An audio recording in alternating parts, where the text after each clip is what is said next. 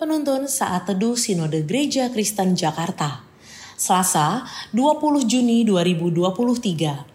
Judul renungan Hello Partner diambil dari kitab Amsal 30 ayat 18 sampai 19.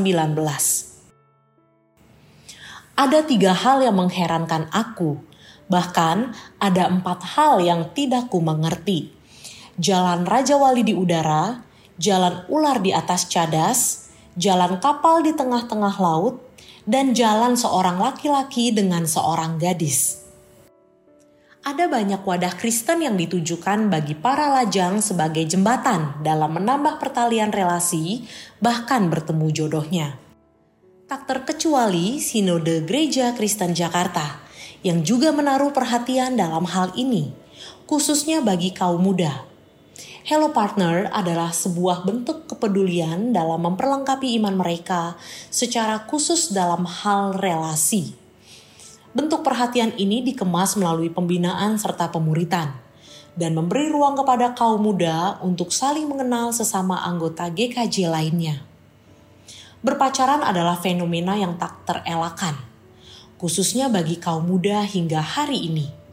Setidaknya, masih banyak yang menganggap bahwa tren berpacaran adalah bentuk pencapaian seseorang terhadap standar suatu komunitas maupun diri sendiri tren ini akan membawa dampak buruk dalam hidup seseorang jika sejak awal relasi dimaknai dengan pengertian yang keliru.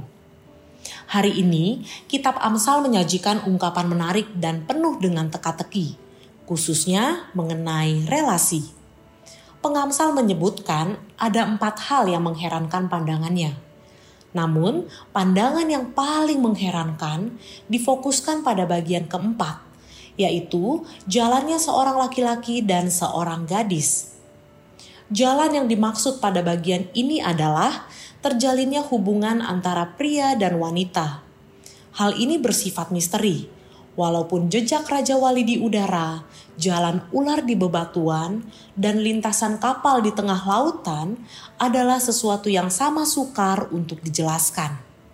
Pengamsal menyiratkan jalan seorang pria dan wanita adalah jalan yang harus dipertanggungjawabkan untuk membangun kesadaran bahwa manusia dikaruniai kekuatan yang rawan disalahgunakan. Oleh sebab itu, sangatlah diperlukan hikmat dari Tuhan agar manusia tidak salah arah dalam menggunakan kekuatan, terkhusus dalam memulai suatu hubungan.